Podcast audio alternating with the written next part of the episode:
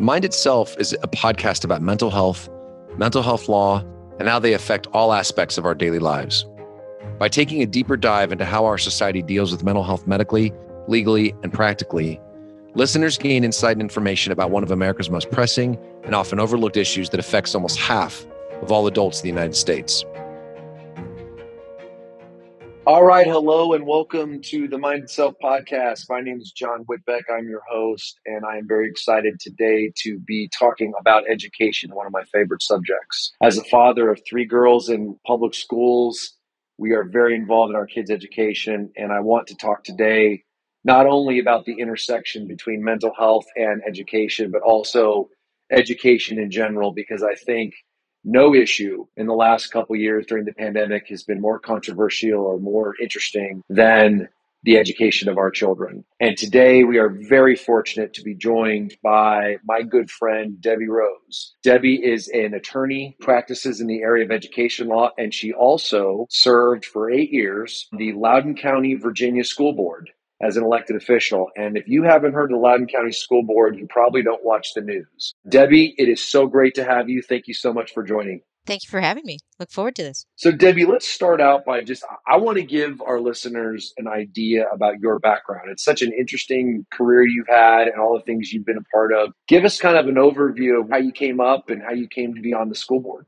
it's a long path to the day that I decided to run for the school board and then ultimately was elected and reelected. But I started out with a friend who was elected to Congress. His name was Jim Rogan, one of my personal mentors. Really? I know Jim Rogan. I interned for Jim Rogan on the Hill during impeachment back in uh, the 90s. How funny yes. So he's the reason that I went to the Hill. He had just recently been elected. I had hoped to join his office on the Hill. Uh, he and I, we share a good friend who connected us, and then we became friends. My good friend helped him adopt his two lovely girls, and he was elected. She said, Hey, my friend who just graduated law school and is working in Iowa would really be interested in working in government. And do you have any spots in your office? I came out to DC. He didn't have any spots for me, but what he did have was the ability to walk my resume down down to the House Judiciary Committee, where uh, they obviously were going to incline to give it a look. And one of the attorneys there that was hiring, there was a change in Congress, so there was staff that were very interested in that in his recommendation. And the staff attorney that I interviewed with was from Iowa, had gone to Drake Law School, so you know the stars kind of aligned. And he said, "Hey, we have five subcommittees on the House Judiciary Committee." Then he listed them all. He said, "Which ones are you interested?" And I said, "Well, I really love the Constitution or crime." And he said, "Well, we don't have openings those. We do have one opening in intellectual property. And then I said, you know, I'm a young attorney and I'm like, that's the one I really want. So from there, I was moving out to DC and began a couple decades of working in intellectual property policy, either as an attorney at the Judiciary Committee or later as a lobbyist for the Entertainment Software Association and then finally at a tech association doing the IP work there. And it's been wonderful. But at some point during that time, I decided, you know, I was looking around and getting kind of frustrated with how our school board wasn't responsive to parents. So I said, I'm going to throw my name in the hat, just see what happens. And I worked hard. The kids worked hard. We all wore our, you know, vote for my mom t-shirts and we walked our neighborhoods and handed out, as the kids called it, mom's flyers. And I was elected and really enjoyed public service for the next eight years. It was a honor and a privilege and I met so many people and had the opportunity to help so many people. It's not easy work, comes with the downside, but you know, a lot of criticism too, but that's okay. You learn to develop some thick skin and you do your best to find the right public policies that serve the best interests of everyone. So when you were on the school board, I imagine you served on some committees and subcommittees as well, correct? Yeah, they don't have subcommittees, but yes, there are committees, there are several, and the chair could ultimately decide. And we as a board, the nine board members select our own chair. It wasn't as if the chair was selected by the community. The chair was appointed by the board, voted on by the board itself, and the chair then would assign people to the committees. I was very interested in discipline committees immediately because I had heard so many complaints about discipline procedures while I was right. uh, campaigning during that first election. And I was put on that discipline committee and I stayed on that committee for eight years and ultimately as a chair for many years. So it became a passion of mine to improve the discipline procedures and practices in LCPS. So you served on the discipline committee and then obviously you were involved in any of the litigation that would have been brought against the school, say for special education or the boundary adjustments, all the things that were going on during your eight years, right?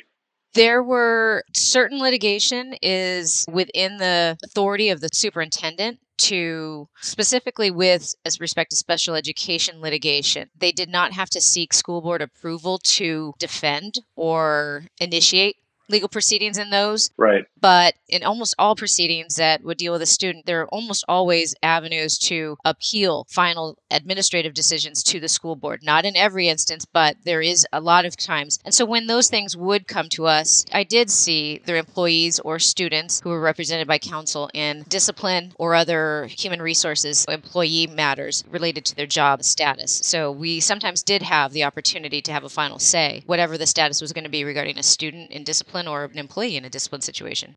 Right. And did you ever come across Title IX issues as part of your school board tenure?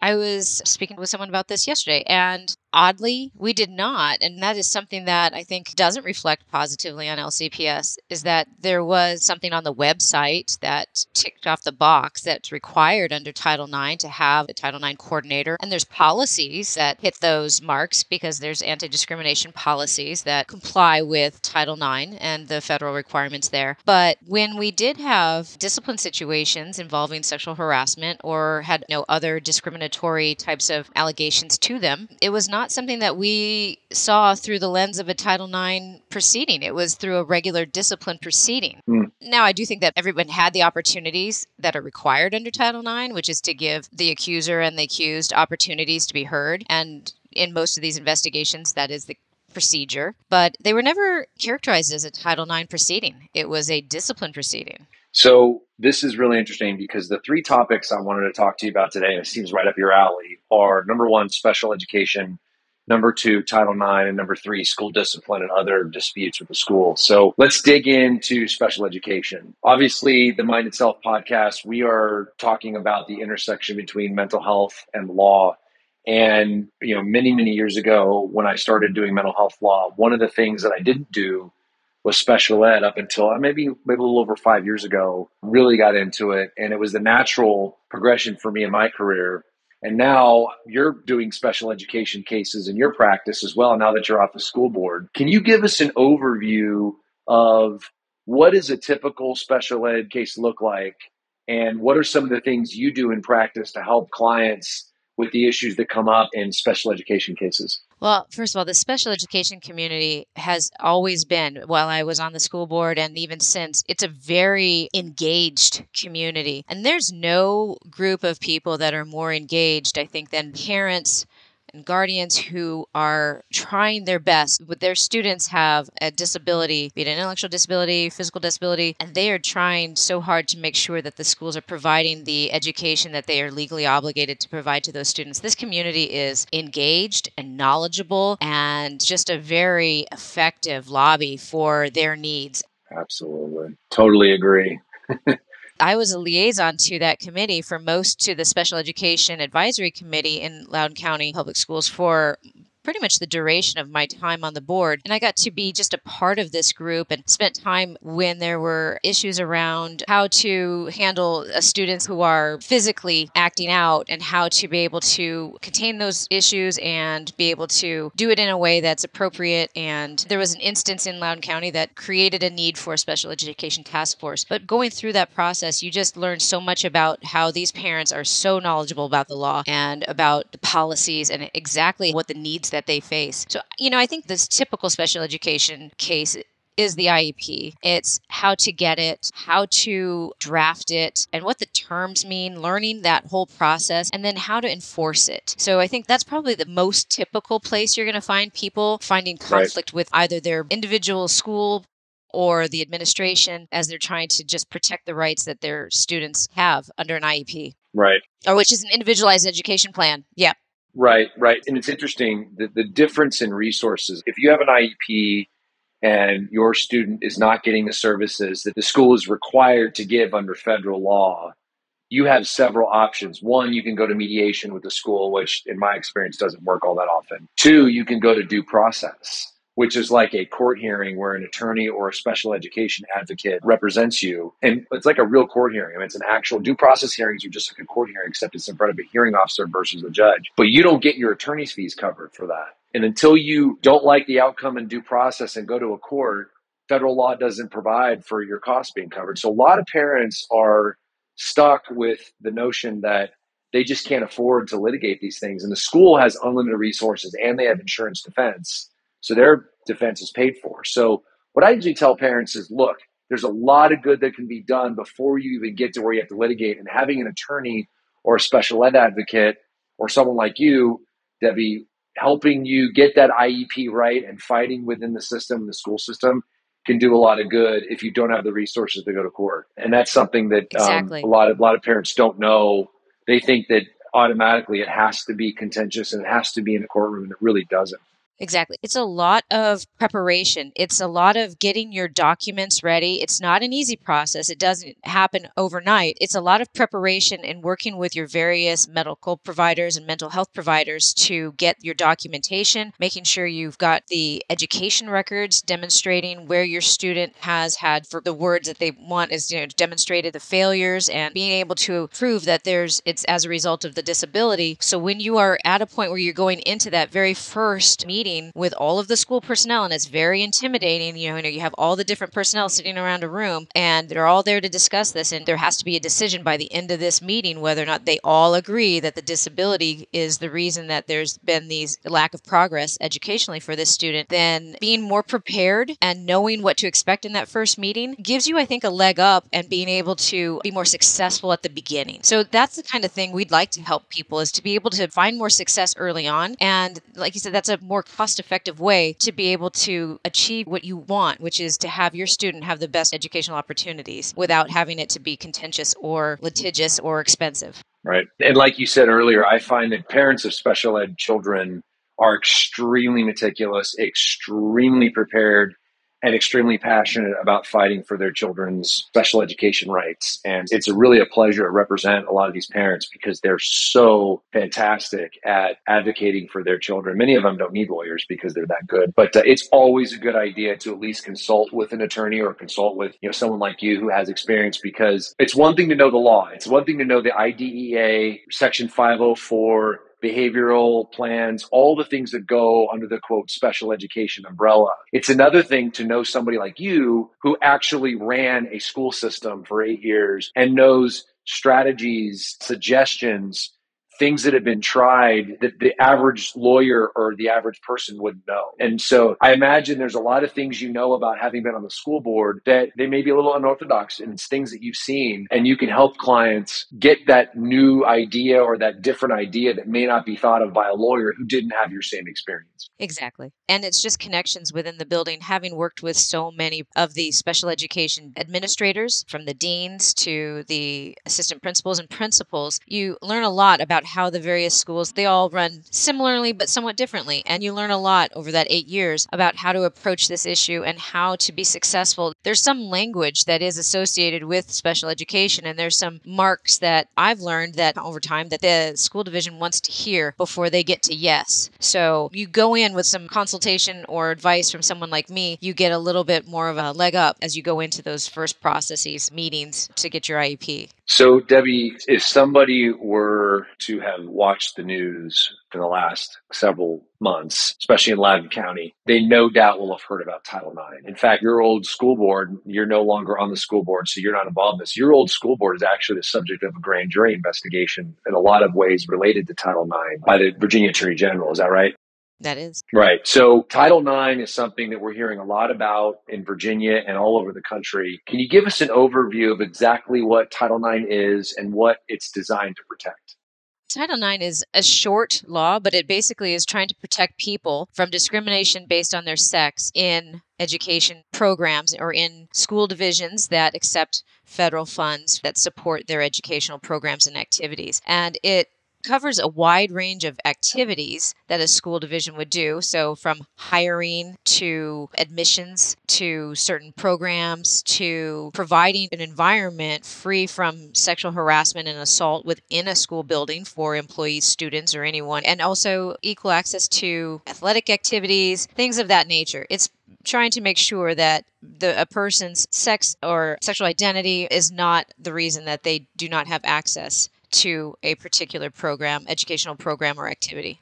So, most of the Title IX cases that I'm seeing and that we're doing in our practice, and maybe you have a similar experience, is a child is sexually assaulted or sexually harassed. Unfortunately, I can't think of anything more horrible that your student in school or teachers who are sexually assaulted, sexually harassed. The protections that Title IX gives for women and girls, for equal opportunities, different things like that. Title IX cases are of the most serious nature. Would you agree with that?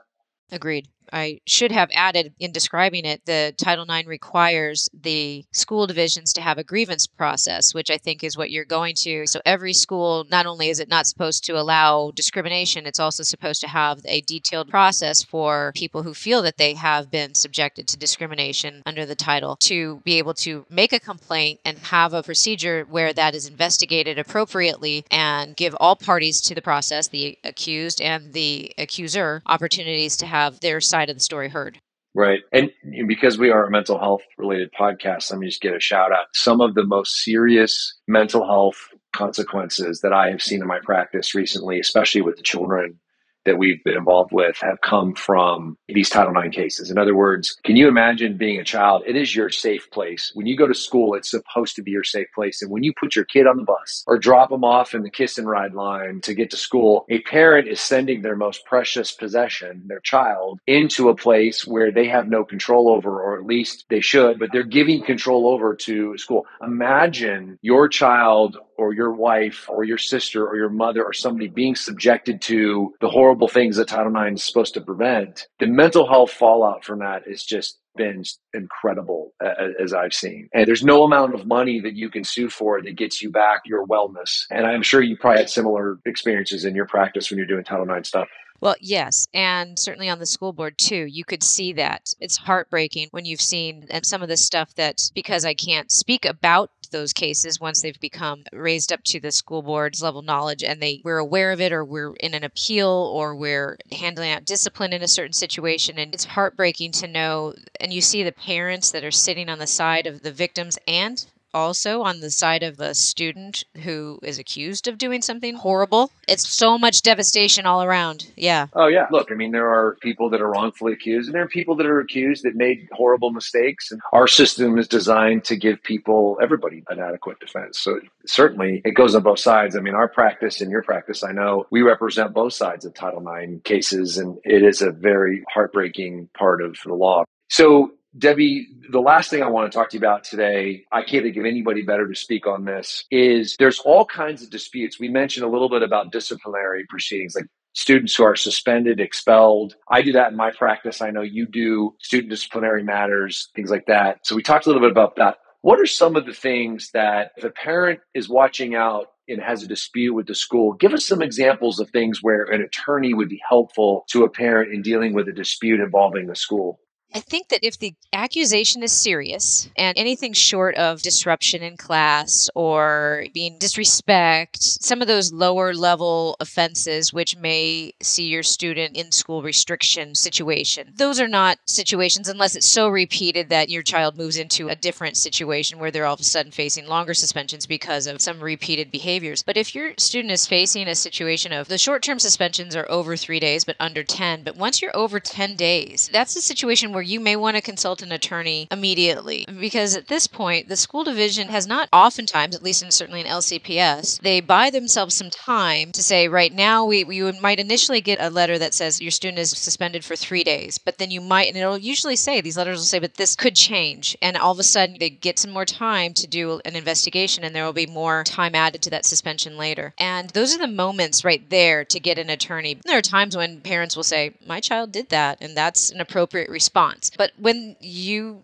feel this is not appropriate response or you feel that there's unfair or unjust or something, that's the time to get the attorney involved because that's when you'll start to be able to get the records and be involved. And if you know who to contact, I think this is really where parents at the beginning, they don't understand what's an option. What are options to them and who to contact? They just think, "Oh, the vice principal and the principal in my school handed down this decision, this discipline." And they're unsure of which policy. I mean, I think a lot of times parents they just go, "What do I do?" There is a policy that says you can appeal this and this is the procedure and this is how you do it. The effectiveness of your appeal does get better sometimes if you have either a great defense or you have a counsel there to help in that situation. Because I think for the most part, and certainly when I was on the school board and we saw discipline cases being appealed to the discipline committee, at some point we wanted to make sure that we wanted to get students back in the building as long as there wasn't a threat. So we wanted to apply appropriate discipline, but we also recognized that we wanted to get students who presented no harm, and that's key, no harm to their fellow students or staff of a building, apply the appropriate punishment, but get them back into the school building. So that's kind of one of those things where I think parents might not understand that that's the thinking of the school board members that I can certainly help with is understanding what school board members want to hear when your student is in a discipline situation and if you're appealing it all the way to a discipline committee. How to be effective is that I know what they want to hear in those hearings. I know what's going to make them react positively to your student's desires in terms of, or yours in particular, of trying to get your student back into school or get them provided with accommodations to either either a change of school venues, so that maybe the best thing is your student can go to a different school building. I think it's at that point awareness of what your options are and being effective in the communication because there's a lot of emotion in those cases. And I think parents can sometimes, and myself included, you get wrapped around the issue of, ah, this isn't right. And you just, you can focus on some of the motion of the case instead of stepping back and being able to see how do we get you to where you want to go and do that effectively. And that's, I think, what we can do. And that's the experience that I bring to clients in that situation.